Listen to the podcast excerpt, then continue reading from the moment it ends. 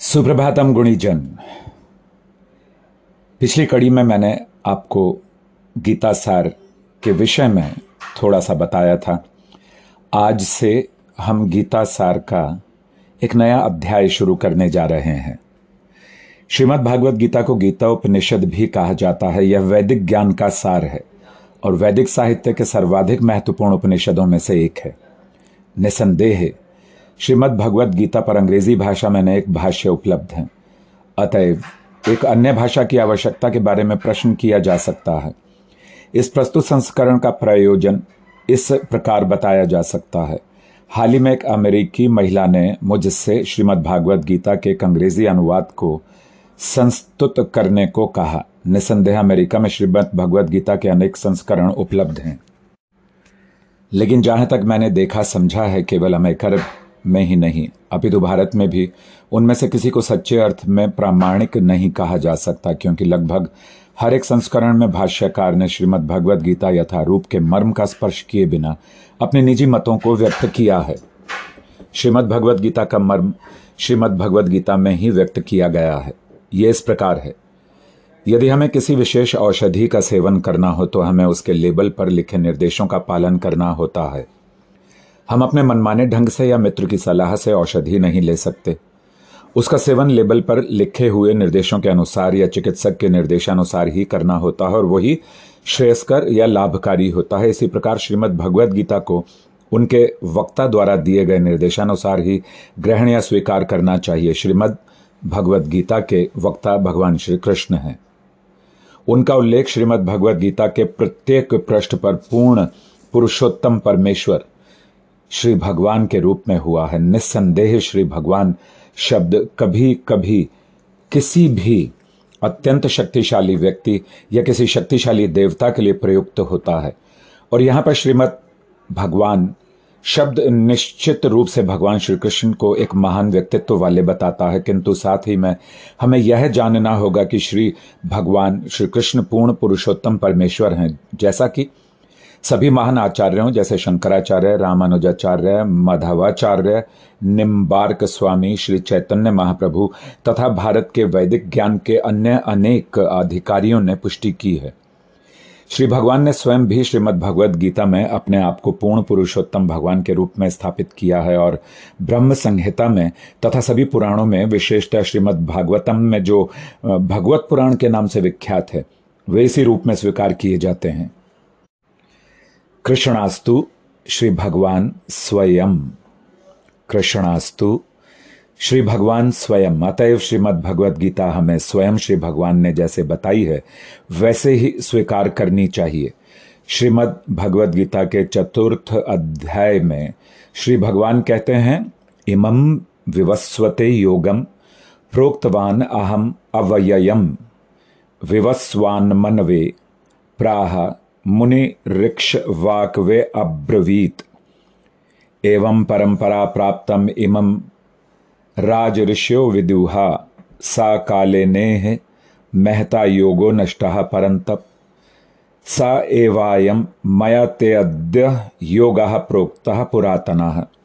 भक्तो असि मैं सखा चेति रहस्यम हेत दुत्तमम यहाँ पर श्री भगवान अर्जुन को सूचित करते हैं कि ये योग पद्धति अर्थात श्रीमद भगवद गीता सर्वप्रथम सूर्यदेव को बताई गई थी।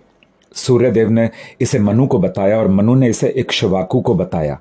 इस प्रकार गुरु शिष्य परंपरा द्वारा यह योग पद्धति एक वक्ता से दूसरे वक्ता तक पहुँचती हुई आ रही है, लेकिन कालांतर में यह छिन्न भिन्न हो गई है।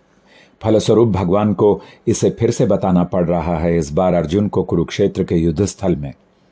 वे अर्जुन से कहते हैं कि यह परम रहस्य उसे इसलिए प्रदान कर रहे हैं क्योंकि वो उनका भक्त तथा मित्र है। इसका तात्पर्य यह है कि श्रीमद भगवत गीता ऐसा ग्रंथ है जो विशेष रूप से भगवत भक्त के लिए अध्यात्मवादियों की तीन श्रेणियों में बांटा गया है। ज्ञानी, योगी तथा भक्त अर्थात निर्विशेषवादी।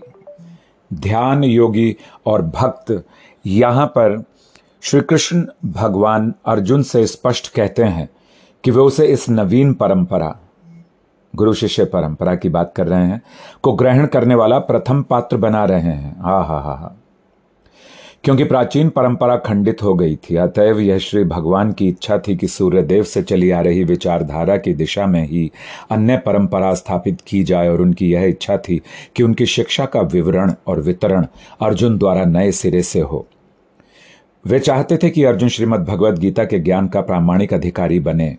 अतएव हम देखते हैं कि श्रीमद भगवद गीता का उपदेश अर्जुन को विशेष रूप से दिया गया, क्योंकि अर्जुन श्री भगवान का भक्त था। स्वयं भगवान श्री कृष्ण का शिष्य तथा उनका घनिष्ठ मित्र भी। अतएव जिस व्यक्ति में अर्जुन जैसे गुण पाए जाते हैं, वो श्रीमद् भगवत गीता को सबसे अच्छी तरह समझ सकता है। कहने का तात्पर्य यह है कि श्री भगवान से सीधा संबंधित हो और उनका भक्त हो सकता है। जो ही कोई श्री भगवान का भक्त बन जाता है, त्यों ही उसका संबंध सीधा श्री भगवान से ही हो जाता है। यह एक अत्यंत विशद विषय है, लेकिन संक्षेप में यह बताया जा सकता है कि भक्त तथा पूर्ण पुरुषोत्तम परमेश्वर के मध्य पाँच विभिन्न प्रकारों में से किसी भी एक प्रकार का संबंध हो सकता है। एक, मनुष्य तटस्थ भाव में भक्त हो सकता है, जिसे कहते हैं शांत रस दूसरा, मनुष्य सक्रिय अवस्था में भक्त हो सकता है, जिसे कहते हैं दास्य रस तीसरा, मनुष्य सखा के रूप में भक्त हो सकता है, जिसे कहते हैं साख्य रस चौथा, मनुष्य माता या पिता के रूप में भक्त हो सकता है, जिसे कहते हैं वात्सल्य रस और पांचवा, मनुष्य दाम्पत्य प्रेमी के रूप में भी भक्त हो सकता है, जिसे कहते हैं माधुर्य रस अर्जुन का भगवान श्री कृष्ण से संबंध सखा रूप में था। निसंदेह इस मित्रता अर्थात सख्या भाव तथा भौतिक जगत में पाई जाने वाली मित्रता में आकाश पाताल का अंतर है। यह मित्रता दिव्य है, जो हर किसी को प्राप्त नहीं हो सकती। निसंदेह प्रत्येक व्यक्ति का श्री भगवान से कुछ विशेष संबंध होता ही है और यह संबंध भक्ति में सेवा की पूर्णता से ही जागृत होता है। किंतु हमारे जीवन की वर्तमान अवस्था में हमने न केवल श्री भगवान को भुला दिया है, अपितु हम श्री भगवान के साथ अपने शाश्वत संबंध को भी भूल चुके हैं। लाखों करोड़ों जीवों में से प्रत्येक जीव का श्री भगवान के साथ शाश्वत विशिष्ट संबंध है। पुनः कहूँगा मैं, शाश्वत विशिष्ट संबंध है। यह स्वरूप कहलाता है।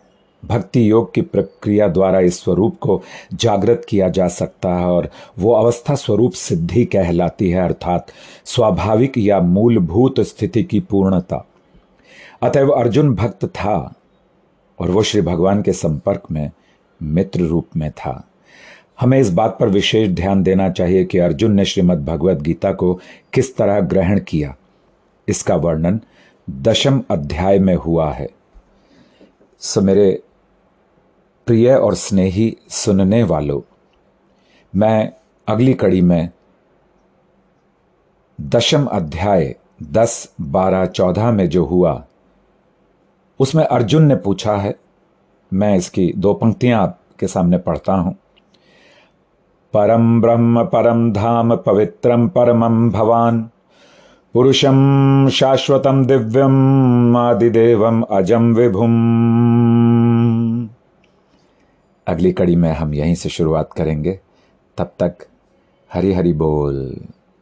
हरे कृष्णा हरे कृष्णा। कृष्ण कृष्ण, हरे हरे। हरे कृष्ण हरे कृष्ण। कृष्ण कृष्ण, हरे हरे। हरे कृष्ण हरे कृष्ण। कृष्ण कृष्ण, हरे हरे। हरिवल्लभ।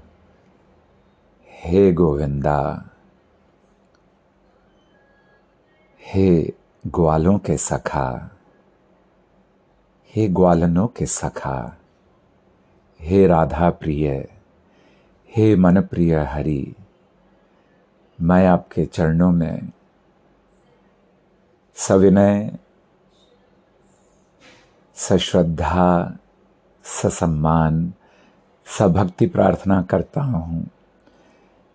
कि मेरे और मेरे परिवार को और जो भी सुनने वाले हैं, उन सभी को और उनके परिवार वालों को सर प्रकार के भय से, अनैतिकता से, विपरीत व मारक ग्रहों से, रोगों से, ऋणों से, साध्य साध्य रोगों से, भय से, असंयम से, असुरक्षा से, कामुकता से, कायरता से, लोलुपता से, दरिद्रता से, अनियंत्रित मन, अनियंत्रित वाणी से, अनिष्ठा से गुप्त शत्रुओं से पूर्व जन्म के इस जन्म के पापों से, तापों से, त्रितापों से, श्रापों से मुक्ति प्रदान करें श्री हरि मुक्ति प्रदान करें, मुक्ति प्रदान करें, मुक्ति प्रदान करें, मुक्ति प्रदान करें।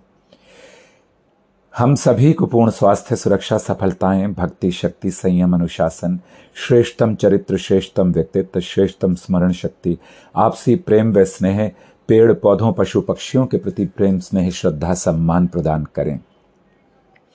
माता पिता के प्रति, समाज के बुज़ुर्गों के प्रति प्रेम, स्नेह, श्रद्धा, सम्मान प्रदान करें। हम सभी सोच, विचार कर कार्य करने वाले हों। हम सभी भारत संस्कृति और संस्कारों का अनुसरण करने वाले हों। श्री हरि, ऐसी आपकी चरणों में प्रार्थना करता हूँ मैं, और मुझे पूरा भरोसा है। हरि, आप मेरी प्रार्थनाएँ स्वीकार कर रहे हैं, गोविंदा। अनेक अनेक धन्यवाद। साष्टांग प्रणाम के साथ। आपका वेद कबीरा